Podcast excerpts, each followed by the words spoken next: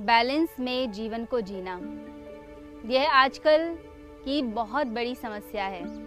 लोग बैलेंस करना जानते नहीं। एक्सट्रीमिस्ट हो जाते हैं।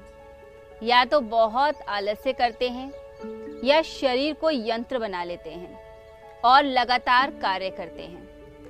ज़िंदगी को जो लोग बैलेंस में, संतुलन में जीते हैं, उनका जीवन रसपूर्ण होता है।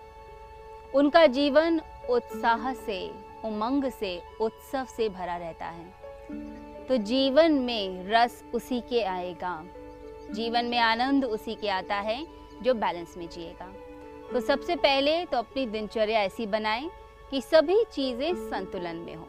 कोई भी चीज़ अति में नहीं। योग भी कर रहे हैं तो अति में नहीं। भोजन करते हैं तो अति में नहीं। सोए भी तो अति में नहीं। आप बैलेंस करके जिए। हर चीज़ का एक समय निर्धारित कीजिए, अपना एक टाइम टेबल बनाइए और बैलेंस में लाइफ को जिए। कोशिश करें कि आप आहार भी लें तो उतना लें जितना शरीर के लिए उपयोगी है। कार्य करें तो जितना ज़रूरी है जीवन को जीने के लिए। कुछ समय रिलैक्सेशन के लिए और आनंद के लिए भी निकालिए। थोड़ा समय अपने लिए, कुछ फैमिली के लिए और कुछ कार्य के लिए इस प्रकार से संतुलन कर कर आप जीवन को जिएँगे तो जीवन को आनंद से भोगेंगे। और आपको लगेगा कि आपका जीवन सार्थक हो गया। जैसे मैंने आज बताया आपको कि जीवन वीणा के तार इतने कसे हुए भी ना हों कि तार टूट जाएँ, और इतने ढीले भी ना हों कि संगीत ही उत्पन्न ना हो पाए। तो संगीत उत्पन्न होगा जब संतुलन आएगा। तो अपनी जीवन शैली में बदलाव लेकर आइए और अपने जीवन को संतुलित बनाएँ। नवजीवन साधना। क्या नकारात्मक विचारों को मन में आने ही न दें?